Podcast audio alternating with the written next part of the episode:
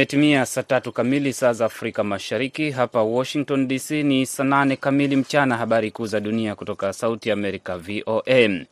Mwanajeshi wa kikosi cha akiba cha anga cha Marekani anayeshutumiwa kwa kuvunjisha nyaraka za siri ana historia ya kutoa vitisho vya vurugu.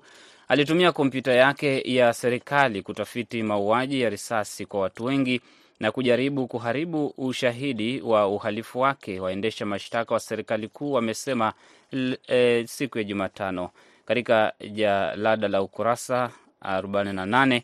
Wizara ya sheria imesema Jaka Teixeira mwenye umri wa miaka 21 anapaswa kuzuiliwa akisubiri kesi, akisema maneno yake ya ghasia pamoja na juhudi zake za wazi kuharibu ushahidi yanaonyesha hatari ya yeye kukimbia. Waendesha mashtaka watawasilisha hoja zao za kuunga mkono kuwekwa kizuizini kwa hakimu katika mji wa Worcester, Massachusetts leo mchana.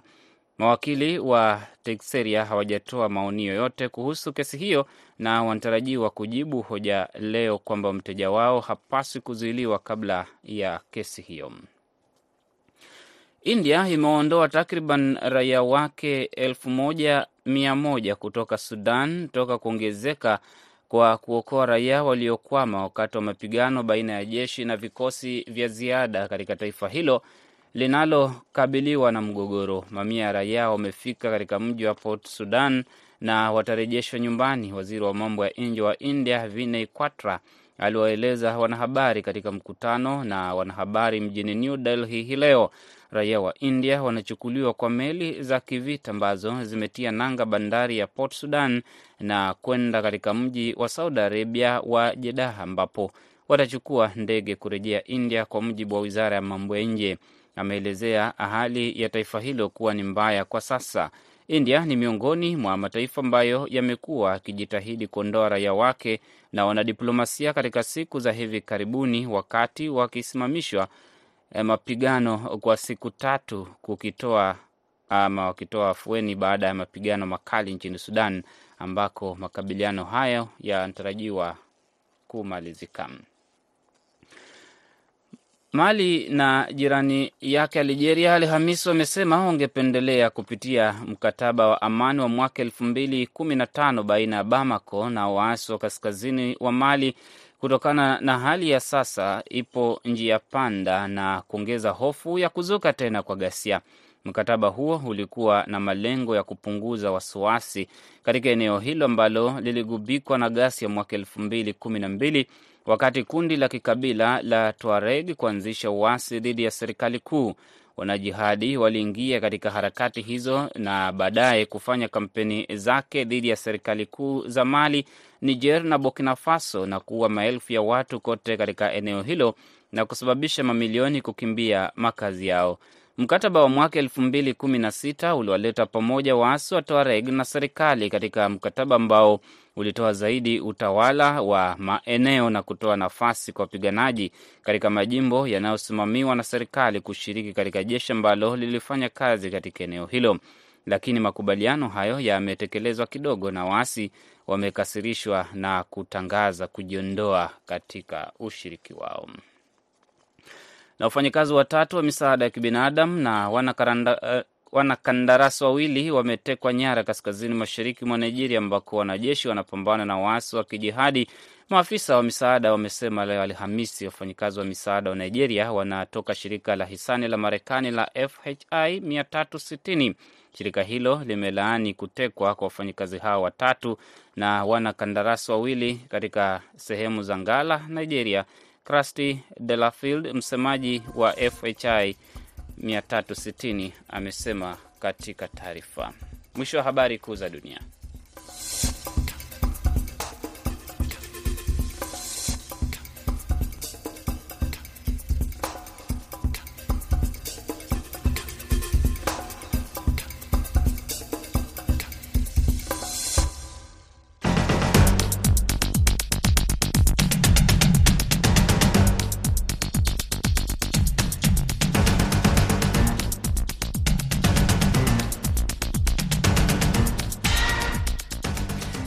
Undani, dakika 25 za kuangazia habari kwa undani zaidi. Sehemu ya kwanza tunaangazia Tukio la watu kuaga dunia katika imani za itikadi kali Malindi, kaunti ya Kilifi, pwani ya Kenya. Sehemu ya pili tutaangazia hatua ya nchi za nje kuingilia katika mizozo ya Afrika. Mimi naitwa Kenneth Bwire.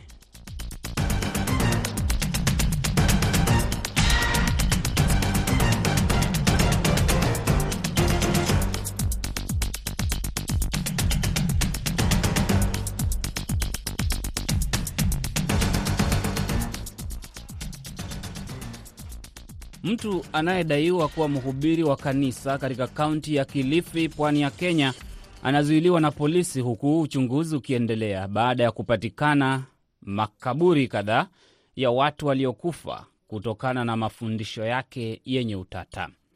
Mackenzie Paul amekuwa akiwaeleza waumini wake kutowapeleka watoto shuleni, kuchoma moto vyeti vyao vya masomo, wanawake wasinyoe nywele kabisa watu wagonjwa wasipate tiba ya madaktari hospitalini, waumini waishi tu kwenye ardhi ya mhubiri huyo jangwani, katika kichaka sehemu ya Shakahola, na wafunge au waishi bila kula wala kunywa hadi watakapofariki ili wamwone Mungu. Miili ya waumini wake kadhaa inaendelea kufukuliwa na uchunguzi unaendelea na maafisa wa serikali ya Kenya. Charo Banda ni mwandishi wa televisheni ya K24, yupo Malindi na anafuatilia tukio hili. Charo, tupe taswira na maelezo ya kueleweka kwa urahisi mno kuhusu mafunzo aliyokuwa anatoa Makenzi. Huyu mhubiri tata huyu ambaye anaitwa Paul Makenzi, ambaye alikuwa na kanisa lake katika maeneo haya ya Malindi mnamo mwaka wa elfu mbili na kumi na sita na alipofunga lile kanisa alielekea kule eneo la Shakahola ambapo uh, nadaiwa kwamba alinunua shamba la ekari mia nane na wafuasi wake walimfata kule. Na kule kusema kweli, kama tulivyotembea na kuona uh, wakati miili ikifukuliwa, ni kwamba hatukuwa na kanisa lolote kule, kwa sababu ni imani tu ya wale waumini ambao walikuwa wanaishi katika maeneo yale, na walikuwa wamejengewa tu vinyumba tu vidogo vidogo, na katika ile kutathmini kwamba labda hawa watu walikuwa wanaishi namna gani huku, utapata kwamba na baadhi walikuwa wanafanya shughuli za ukulima na vijumba vidogo vidogo ambavyo walijenga pale, ikiwemo uh, pia hata kile kijumba cha ule mhubiri huyo tata alikuwa na kijumba chake pale na anaishi pale, na imani ni kwamba walikuwa wako jangwani kule wanaomba na maombi yale yalikuwa ni maombi ambayo yanahusiana na maswala ya kufunga bila chakula, na watoto ndo walikuwa wanashurutishwa ku, kwanza kushiriki yale maombi kwanza, wakose chakula, wakae kwa muda, alafu endapo watafariki basi, uh, kulingana na imani yao ni kwamba wanaenda mbinguni moja kwa moja. Kwa hivyo ni watoto wadogo wa umri kama miaka mitano, miaka minane, ambao wengi wao walikuwa hawaendi shule kulingana na ile imani zao kwamba Uh, dini yao hairuhusu mtu kuenda shule wala kuwa na stakabadhi zozote za elimu, kwa sababu hata wale ambao walikuwa na stakabadhi za elimu uh, uh, kutoka shule mbalimbali ama vyuo mbalimbali waliweza kufanya nini? Waliweza kuteketeza zile stakabadhi zao, na walikuwa wanaishi tu katika imani zile. Kwa hivyo ni maswala ambayo yamekuwa yakiendelea kwa muda kule, na waumini wale wameendelea katika hali hiyo ya kufunga, na wakifariki wanazikwa katika uh, shamba lile, na haijabainika wale ambao walikuwa wanatekeleza uh, labda mazishi yale walikuwa ni akina nani, kwa sababu uh, huyu mchungaji huyu ama huyu mhubiri alikuwa na ana wafuasi wengi sana. Kuna mmoja wa wale waumini ambaye ndo alipasua ile marika, kwa sababu aliona kwamba yale masharti ya kwamba watoto wafunge na wafariki na wazikwe, kisha wafate wa mama na tena wafate wa baba, kaona kwamba katika imani hiyo yeye hangeweza kustahimili. Alitoka nje akawaeleza wale asasi za usalama. Walipojaribu kuingia kule, walipata walipatana na hali ngumu, kwa sababu kuna vijana ambao tayari walikuwa wamewekwa pale, vijana ambao wanatekeleza maswala yale ya ya ya kuweka ulinzi pale, na hata hakuna mtu yoyote ambaye alikuwa anaruhusiwa kuingia katika katika msitu ule. Ni msitu ambao ni mkubwa, ekari mia nane, si padogo, na ni eneo ambalo uh, hata watu hawaishi kule, manake ukitoka Malindi kuelekea Sakahola ni mwendo wa karibu kama kilomita themanini ama mia moja hivi, na kiacha hiyo barabara ambayo inaelekea uh, katika mbuga za wanyama za Tsavo East, lakini kile kijiji ambacho uh, ama maeneo ambayo huyu mchungaji alikuwa anaishi ni maeneo ambayo hata hakuna mtu yoyote ambaye anaishi huko msili, ndo wakabaini kwamba kulikuwa kuna makaburi mengi zaidi mbali na yale ambayo mahakama ilikuwa imetoa amri kwamba yakafukuliwe, sababu mahakama ilikuwa imetoa amri ya makaburi kumi na manne yaweze kufukuliwa, lakini wakapata kwamba kuna makaburi zaidi ya mia. Ndio lile zoezi likaanza ku likaanza mili takriban uh, mia moja na tatu ambayo imeweza kufukuliwa na imehifadhiwa hapo mkafani ya hospitali ya kaunti ndogo ya, ya Malindi, na kulingana pia na ile idadi ya hii mili imekuwa mingi zaidi. Uh, ile makafani hakuweza kutosheleza ile idadi ya, ya ile mili pale, ndio baadhi ya mili iweze kuchukuliwa na ikapelekwa katika makafani kule kule Kilifi. Yaani, kinachoelezwa hapa ni kwamba sio kanisa au jamaa alikuwa wamefungua, ila na walikuwa msituni na watu msitu ambao si rahisi kufika, na alikuwa na walinzi na, na kwamba wanaotangulia kulazimishwa kujinyima chakula ni watoto. Sana. Eh, hawa ndo walikuwa wameanza ku- kwa sababu hata kuna baadhi ya watoto ambao tuliweza wale waliookolewa tuliweza kuzungumza nao na wakawa wanaelezea ile hali halisi ya kule kwamba wao walikuwa wanafungua ndani na wana wana wana wana wanaachwa bila chakula pale kwa muda na hata maji walikuwa hawaruhusiwi kunywa, na endapo watapatikana mmoja wao anakunywa maji vile, walikuwa na- wanata- wana- wanatandikwa na wale wazazi wao. Kwa hivyo ilikuwa ni hali ambayo ni hali ngumu, kwa sababu walikuwa hawaruhusiwi hata kufikia uh, chakula ama maji, kwa sababu wale watu walikuwa wanazungumzia kwamba wazazi wao mara mingine walikuwa wakiwasikia kwa nje wakipika na kula, lakini wale watoto walikuwa hawaruhusiwi hata kufikia na chakula. Huyu mtu ambaye amekamatwa alikuwa anatoa mafunzo ya namna gani? Ni mafunzo aliyokuwa anayatoa mahali kwa Bibilia, kwa kitabu fulani, ama ni mafunzo aliyokuwa anatoa kwa fikira zake kulingana na wale wameokolewa? Kule hakuna kanisa kwa sababu kanisa lake alikuwa asalifunga hapa awali huku Malindi.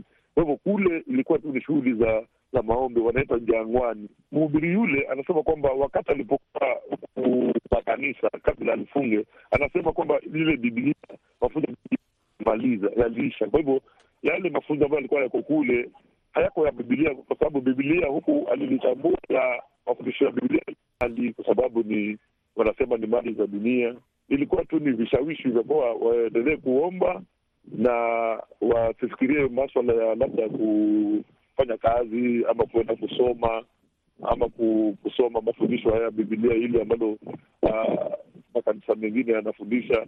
Naona kwamba hata tulifika kule tukapata hata vitabu vitabu ambavyo vilikuwa ni vitabu ambavyo viko na uh, ukisoma hivi unapata kwamba ma, ni mafundisho tofauti, si yale ambayo yako katika katika vitabu vya Bibilia. Alipofunga kanisa, aliambiaje waumini wake waendelee kumwamini? Alipofunga kanisa, si alienda kule, yeye alienda kama anaenda sh- sh- shambani bwana, kwa sababu ile shamba ni kama ni shamba lake, kulingana na na zile taarifa ambazo tulikuwa tu- tuna- tunazipata kwamba yeye alikuwa ameenda shambani kule, na ni shamba ambalo alinunua na anaishi ona. Na wale waumini walipoenda kule, kuna kuna taarifa mbili. Ya kwanza wengine wakiuliza hivyo wanasema kwamba walienda wenyewe kule kutafuta shamba, wengine wakiuliza wanasema kwamba tulimfata yeye kwa sababu tu, tu, tume- tuna tuna tunamwamini, amekuwa akitufundisha dini, kwa hivyo lazima tukae na yeye. Wengine hata hawazungumzi kabisa mafundisho ambayo ni jinsi kama uko umefika mbinguni utaishi vipi na Yesu kuwa mbinguni, masuala kama hale, kwa sababu hata vile vijiji ambavyo vile nyumba zilikuwa zimejengwa katika yale maeneo tofauti tofauti, utapata yalikuwa na majina ya yanayoashiria vile vitabu vya Bibilia kama vile Galilaya, Jerusalemu, naona Jeriko, hmm? Bethlehem, masuala kama ya ma, ma, majina kama yale. Sasa ni kwamba kanisani alikuwa wameshafunza nadharia, tuseme theory, wameshaelewa kanisani. Sasa ni kama alikuwa anawapeleka Mm. kivitendo, yani practical kule msituni, sasa tayari kwenda mbinguni, ama inaendaje? Eh, kule sasa walikuwa wanaita jangwani sasa kule eh, ambapo sasa jangwani shughuli zake kule ni ni kufunga na kuomba peke yake, kukaa bila chakula, kuomba, hivyo ndivyo kulingana na na wale baadhi ya wa, wa, wa, wale ambao wali, waliokolewa walikuwa wakisumbulia, na hata wale ambao zile familia ambazo zilikuwa zinatafuta wapendo wao ambao walitorokea huko walikuwa wakisumulia masuala kama yale pia. Huyu jamaa amepelekwa mahakamani mara kadhaa na kesi mara kadhaa zikafunguliwa. Maafisa serikalini wanazungumziaje kuhusu hizi kesi ambazo wamekamatwa na polisi, amepelekwa mahakamani na kuachiliwa? E, maafisa wa polisi wamekuwa wakimkamata huyu bwana. Walimkamata mara ya kwanza, wakamkamata mara ya pili, wakamkamata mara ya tatu na hata wali, kuna kuna wakati walimkamata akiwa hapa akiendeleza kanisa lake hapa Malindi, wakati alipokuwa amekusanya watoto. Watoto hawaendi shule, anasema kuenda shule si mpango wa Mungu. Ndio maafisa wa polisi wakaingilia kati, wakamkamata. Alipofika kule akaachiliwa tena, akawa anaendesha ile televisheni yake ambayo alikuwa anaendesha.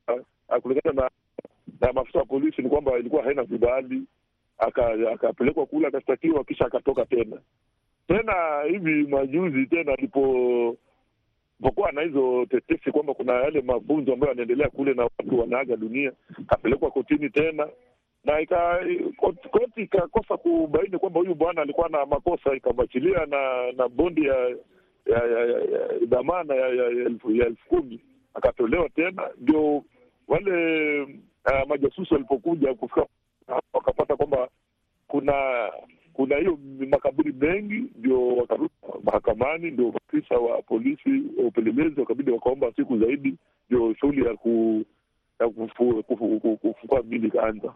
Je, wanasemaje maafisa hmm, serikalini kuhusiana na uchunguzi ambao umeendelea? Kuna ushirikiano na watu wowote? Kwa sababu kupata kiasi hicho cha ardhi, kama ni yake ama si yake, inafahamika hilo kufikia sasa, kwa sababu bado uchunguzi unaendelea, na hata kuna ile mili ambayo inafaa kufanyia upasuaji ili kubaini labda wale waliofariki, labda chanzo cha wao kufariki ilikuwa ni nini, uh, shughuli ambayo inatarajiwa kufanyika na maafisa wa upelelezi wamekuwa wakipita huku na huku ili kutafuta iwapo labda amekuwa akishirikiana na watu fulani, ambapo kufikia sasa hatujaweza kubaini labda kulikuwa kuna washirika wowote pale, lakini kama kama waziri wa usalama Kithure Kindiki alivyozungumza hapo juzi, wakati alipozuru katika eneo hilo, alisema kwamba kuna baadhi pia ya uh, ya waumini ama uh, wahubiri ambao pia nao wanawafuatilia kwa ukaribu, ambao uh, huenda pia wana wana mafundisho tata ambayo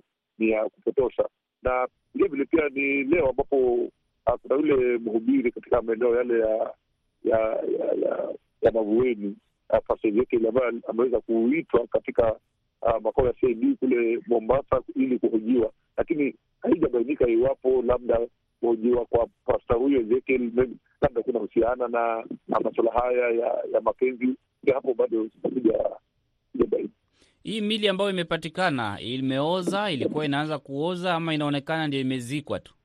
Kuna mili ambayo ilikuwa imeoza na mengine inaonyesha kwamba huenda labda haikuzikwa uh, kitambo vile, kama labda muda wa wiki mbili tatu vile, kwa sababu wale ambao walikuwa waliokolewa, kuna baadhi yao walikuwa wako hali ngumu sana, walikuwa wamedhoofika, na hata wakati ule wa zoezi la uokoaji walipoanza, kuna baadhi ya ya ya, ya, ya waumini ambao walipatikana hata wamefariki uh, huko kichakani uh, dhahiri uh, shahidi kuonyesha kwamba hawa watu huenda walikuwa atakayefariki anazikwa. Nani alikuwa anazika? Swala hilo sasa ndo lingali limesalia kitendawili, kwa sababu kuna baadhi ya wale waliookolewa ambao kufika sasa wanasaidia afisa wa upelelezi ili kubaini labda waweze uh, kufichua kile kitendawili cha labda wenye walikuwa wakitekeleza mazishi ya wale watu ambao walifukuliwa ni wakina nani.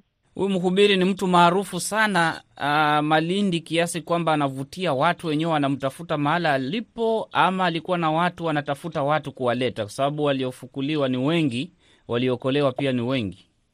Mafundisho yake ambayo hata kwa mitandao ukiingia yako hivyo, labda manake ni watu wengi ambao walikuwa wana, wanafika katika maeneo hayo. Kuna watu kutoka uh, Mombasa, kuna watu wataita Taveta, kuna Busia, Bungoma katika wale watu waliookolewa utapata kwamba kuna watu wengine hata wa, wa maeneo ya Kisumu. Kwa hivyo sijui ni njia gani ambao walikuwa wanatumia ili kuweza kum, kum, kufikia kumfikia huyu huyu mhubiri tata, lakini huenda labda kulikuwa kuna njia fulani ambao waumini wale walikuwa wana wana wana wanatumia ili kuhutiwa na hata kumfikia mhubiri huyu.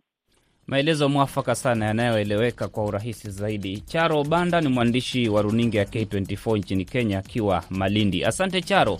Shukran, shukran. Nakamilisha sehemu ya kwanza ya Kwa Undani. Sehemu ya pili ni baada ya mapumziko mafupi. Hii ni Sauti ya Amerika, VOA.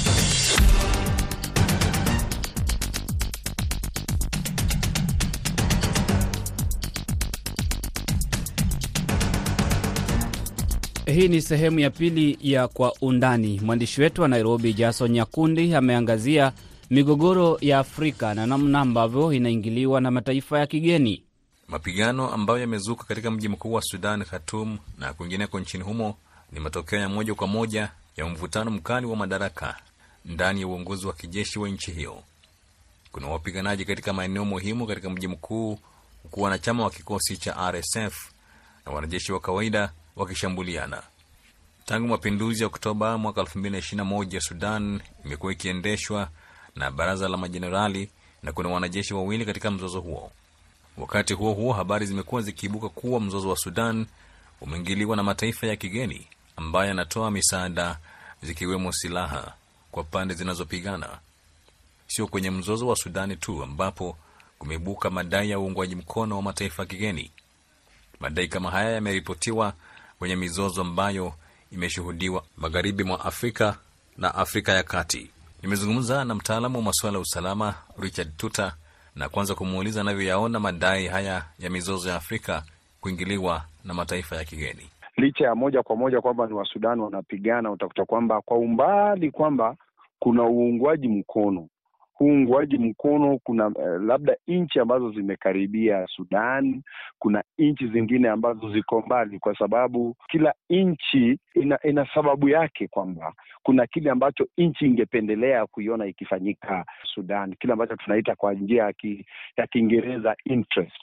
Kwa hivyo utakuta kwamba inachangia aidha moja kwa moja ama kwa umbali kiasi, na sio jambo geni katika Afrika na sio jambo ambalo litaishia leo ama likaja likaishia kesho, kwa sababu utakuta kwamba nchi nyingi za Kiafrika haziwezi kujimudu kiuchumi, kisiasa. Sasa utakuta kwamba wanategemea msaada kutoka nje, na wakati wowote ambapo msaada unapeanwa unapeanwa na masharti.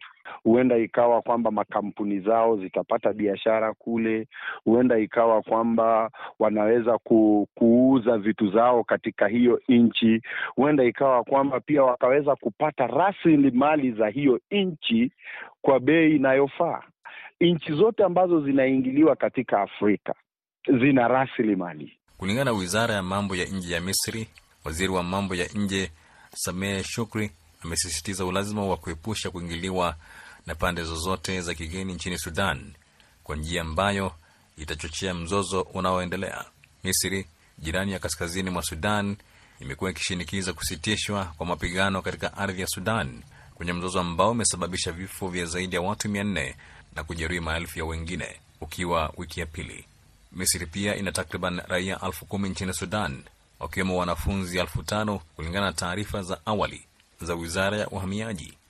Siku ya Jumapili, Misri iliwahamisha wataalam raia wake 436 kutoka Sudan kama sehemu ya mpango wa kuwahamisha kwa hiari wa kutumia ardhi kupitia kivuko cha mpaka kati ya nchi hizo mbili.